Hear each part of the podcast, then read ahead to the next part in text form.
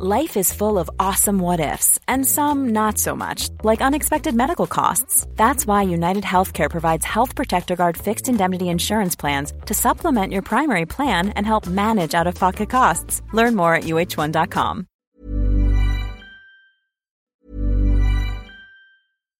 Here's a cool fact a crocodile can't stick out its tongue. Another cool fact you can get short term health insurance for a month or just under a year in some states. United Healthcare short term insurance plans are designed for people who are between jobs, coming off their parents' plan, or turning a side hustle into a full time gig. Underwritten by Golden Rule Insurance Company, they offer flexible, budget friendly coverage with access to a nationwide network of doctors and hospitals. Get more cool facts about United Healthcare short term plans at uh1.com. Imagine the softest sheets you've ever felt. Now imagine them getting even softer over time. That's what you'll feel with Bowl and Branch's organic cotton sheets. In a recent customer survey, 96% replied that Bowl and Branch sheets get softer with every wash. Start getting your best night's sleep in these sheets that get softer and softer for years to come. Try their sheets with a 30-night guarantee. Plus, get 15% off your first order at bowlandbranch.com. Code BUTTERY. Exclusions apply. See site for details.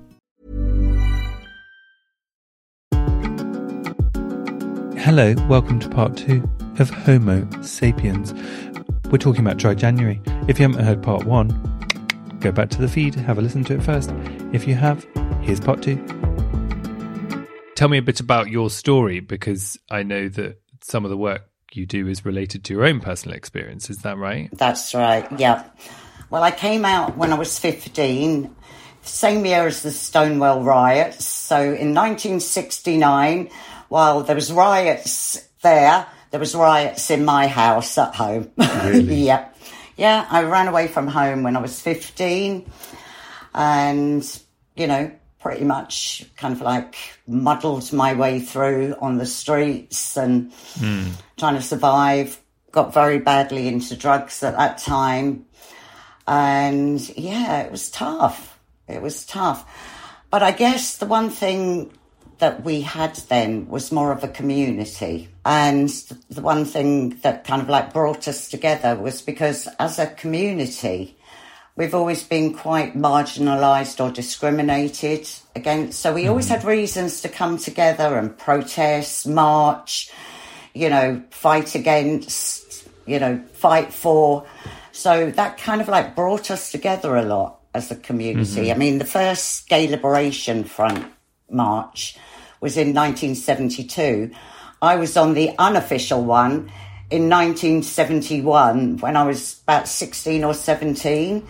And I've always been a bit of an activist from then onwards. And, Wow. but we've got less to fight for now. And I think, you know, people don't come together for those reasons. Yeah, it's great we hmm. celebrate pride and all of those things but it, you know it's more of a celebration party we, we're not coming together to actually for a cause anymore Mm. And it's funny, isn't it? You say come together, and it's about you know when you're LGBTQ plus, you're looking for your family, you're trying to find other people like you, and actually, it is often places that sell alcohol that bring people together, isn't it? And that can be really tough. yeah absolutely because you know the first places i found were little bars and clubs. You know back in those days you know they were little kind of like basement clubs. You had to ring on the doorbell be a member. And you know it was kind of like much smaller community but i've kind of like done 52 years of the gay scene. And i've seen it all happen and been there all the way along you know from you know those little clubs to vauxhall dancing my ass off all night in vauxhall Oh my god, so much fun, with or without the booze or the drugs. Um, when did you give up drinking? I haven't given up per se. I will still have an occasional drink. Not very often because it makes me feel like shit now. so that's a good reason not to. I don't like hangovers and I don't like not remembering things and I can't cope with hangovers anymore. So it's more of a case I don't really enjoy drinking anymore. because the work you do with Antidote was partly to do with the fact that you had had your own scrapes with drugs and alcohol that you felt that you could then bring to the LGBTQ plus community and help them through the same things. Is is that right? Abs- absolutely. I wanted to um, when I trained as a therapist, I mm. really wanted to work with LGBTQ people and around drugs and alcohol because it was you know, my gender, my sexuality, and my substance use. They were all problems. And I wanted to be able to work in the community and help people because that's the only way I could make sense of my life's experiences. You know, what mm. I've gone through is like, okay, you've had these experiences. What can you do to use them to help others? So that's how I got into it. And and it's really interesting when you say you were turned up at these clubs and bars, these little places, and that's there was always drink there and stuff. You were just saying a second ago, and I was thinking how when I did that, you know, I left the suburbs and went and found people like me.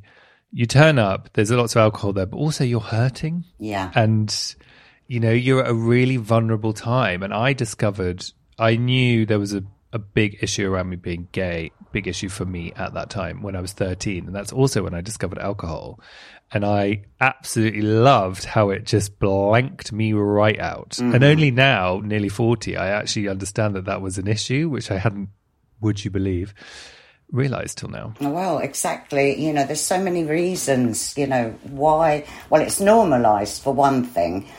And, you know, there's so many reasons why people use alcohol to self medicate. You know, there's anxiety, isolation, loneliness, rejection shame, and and to facilitate sex because sometimes mm. we're not not always comfortable with that when we've been fed so many negative messages about the kind of sex we have. God, it's so tr- it's so true, isn't mm. it? And this one of our listeners, five one one Forks, said um, one of the things they realise is how much booze is in their social life. You know, you realize once you stop drinking that it's everywhere. And, you know, there's even like colloquially, I remember being told, you know, oh, if you can have sex with someone, just have a couple of drinks before. And it's funny how insidious it is. Mm. Well, I, that's that's that's the thing with the clients we work with because they'll get their drugs and alcohol under control or stop, and then they're like, "Well, where do I go to meet people? Where do I go to socialise?" And then that's you know becomes the problem where there should be plenty of places you know where you can go and still socialise. But I think you know, over the years, we've lost, lost so many places like that. You know, we, they, they used to be First Out Cafe, the Centre in Farringdon. You know, there there was other places where you could meet people and, you know, meet up for a cup of coffee and a chat. So, where do you tell those people to go? Do you feel like there are some options out there that listeners might be interested in? Well, I think London Friends, as an organisation, which Antidote is part of, they've been going for 50 years and they're very much about, you know, health and well-being for the LGBTQ community and they run a lot of social groups, counselling and kind of like try and fill that gap. Mm. And Antidote does with the drug and alcohol service. We try and create a community. But then outside of that, you know, there are some very good kind of like events that happen, but some of them are gender specific or for set groups. I mean, like, you know, Matthew Todd and Simon Marks run Change of Scene, which I think is fantastic, you know, because yes. it's a place where people can go and discuss things, but it's for gay men. It's things like that. And, you know, we kind of like try and put together an activities list for our clients of groups that we've kind of like identified where people meet up for specific activities.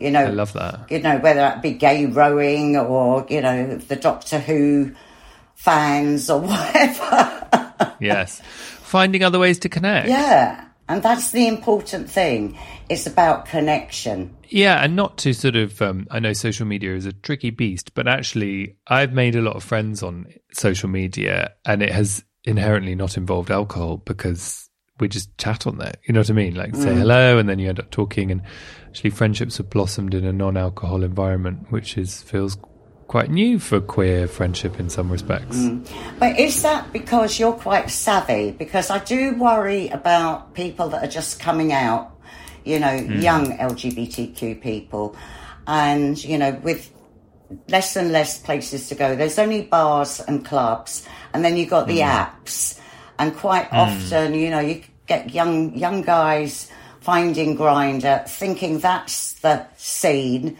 that's the way to meet people, and then before you know it, you know they've got involved with chemsex and other things, and they're they're young and vulnerable. Mm. So I do worry about, you know, what is there out there for young people yeah, I hear you. And actually, we spoke to lovely boys from Edinburgh who run a thing called Cafe Queer, which is an non-alcohol, um, uh, alcohol-free venue in Edinburgh that they've opened up. They opened it in the pandemic, actually. Wow. Um, yeah, and it's done really well. And it's sort of, you know, we talked to them about that idea of like the context of not having alcohol involved. And I think one of the things that I always feel very lucky for myself about why I didn't, because I was really un- I was really unhappy when I came out, and I totally would have done all the drugs if they'd been put in front of me. But actually, I was very lucky that I came out with a really close friend, and we would go to clubs together.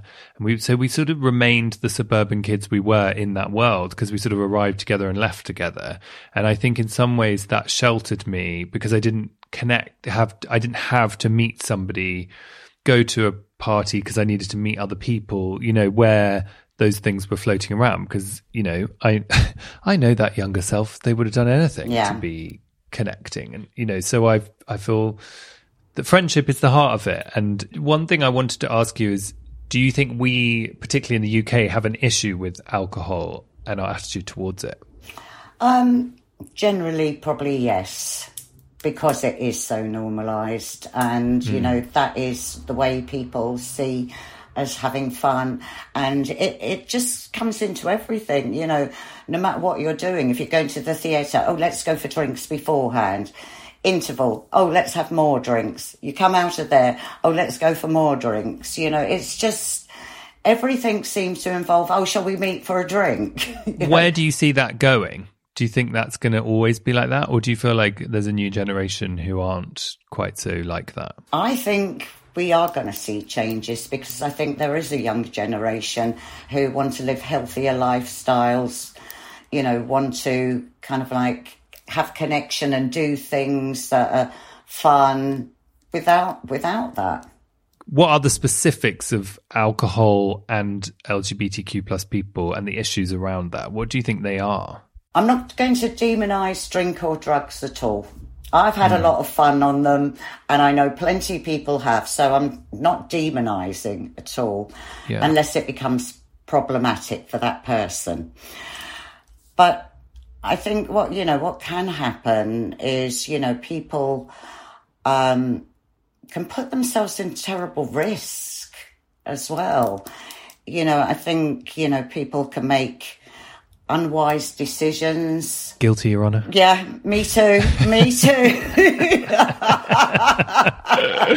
you know, you wake up the next morning and think, oh, what the hell, you know? yeah. Where am I? Yeah. Oh, Who are you? what you? happens? We've all been there at some point if we drink or mm. do drugs, you know? Um, mm. But, you know, it's also about the risky situations you can find yourself in.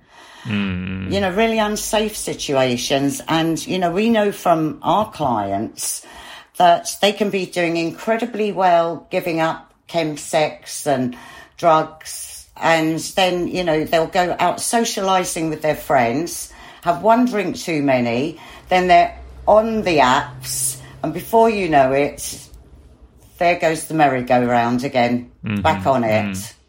Yeah it's important to say if anybody is feeling like they are struggling with their attitude to alcohol and or drugs, um, where would you send them first? What could be a good resource for them? Um, I would actually say come and check us out at Antidote. We're client centered, we're harm reduction, we're not judgmental. We've been around for 20 years now working with LGBTQ people. We know all of the issues and we know what's going on out there. So people don't have to feel that they can't say any, you know, what's really going on. They can come, be honest, and we will help them and support them with their goals. You know, that might just mm. be, I just want to cut down. We'll help them mm. with that. Might be they want to stop. We will do that. Brilliant. And one of the things I love so much about what you do in your work is there's no judgment, you know, no. only support. Absolutely. And and like you say, you know, it's, there's a spectrum and sometimes it can be fun, but also it's about it's not it, it's not catered for those who perhaps don't manage to mm. just have fun and it has to go somewhere else. And that, you know, that's because that's the way the world's built right now. But you know, it's there's no shame in no. not being someone who can keep a lid on it, for want of a better description. Yeah. That's a terrible description. And you but, don't, um, and you don't always know if you've got a problem with it. I mean, I was, I was drinking problematically for years.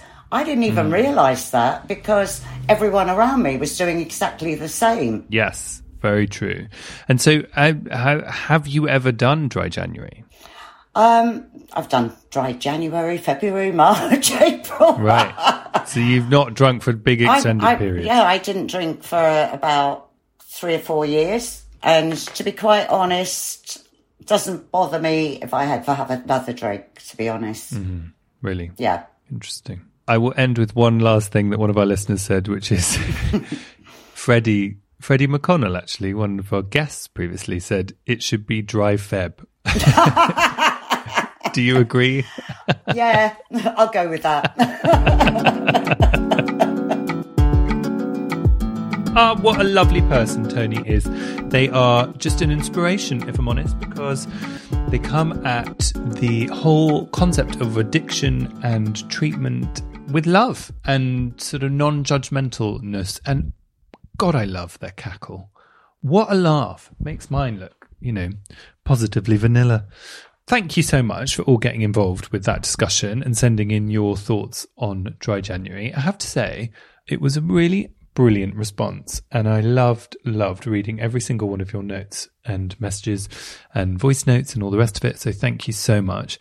Please be aware that if you do send in your voice notes and stuff like that, we do read them all and we are so grateful for all of you sending them in. Let's keep the discussion a going. So write in and tell us how you're getting on with dry January. Also, write in and tell us some of your New Year's resolutions. Get in touch at hello at homo sapiens podcast.com. That's the email or at homo sapiens on Instagram. And even please goodness, send in your agony uncles Excuse me, bit of windy pops. Um, send in your agony uncles. I shall endeavour to solve all of your woes. We had Andrew Garfield being very helpful with um, a question, so I'll, I'll, always sort of pick and select agony uncles and take them to somebody who I think can offer a new perspective, or I'll just answer it myself. Depends what's going on. Uh, more information on the live event. While we were listening to that chat, I was having a Google. So if you go to kingsplace.co.uk and have a look for guilty feminist events, there is one on the 14th of February. Book it. That is our live event with the Guilty Feminist. It's a joint thing. Uh, I think you get two events. In, they record two episodes in one go, so you'll get another f- free podcast recording thrown in. So two for the price of one. It is a lovely, lovely show. I love The Guilty Feminist. I'm sure lots of you know it. It's a brilliant thing. And Deborah Frances-White is amazing, as are all the guests that she has. And I'll put link in the episode description here to buy your tickets. Please, if you come, come and say hi, grab me one at a time. Come and say hi. And it would be really nice to put names to faces after, you know, what's been a long pandemic, hasn't it? And we didn't have illegal get togethers, unlike Boris. Lawyers listening, I'm not backing down. Um, now then, next week, Monday the 17th of January is called Blue Monday. Apparently it's the most depressing day of the year. As I look out the window and see some cloud, I sort of get where it's coming from. However, in order to raise your spirits on Blue Monday, we're going to be talking to the lesbian Jesus. Hayley Kiyoko. She is a huge star in America. She's a singer, but she's also what I think is amazing about her is she was one of the, I think, one of the first wave of people who were really seriously honest about their mental health as a sort of star in the US. And she is a trailblazer in every single way. She was one of the first, and still one of the few, sadly, out gay women in pop I love her. She has spoken so honestly about her mental health. She's really kind, really funny.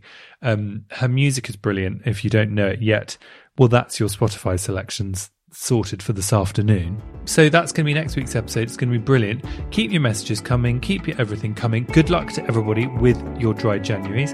Let me know how you're getting on. And in the meantime, of course, please go book the live event. I want to meet as many of you as possible.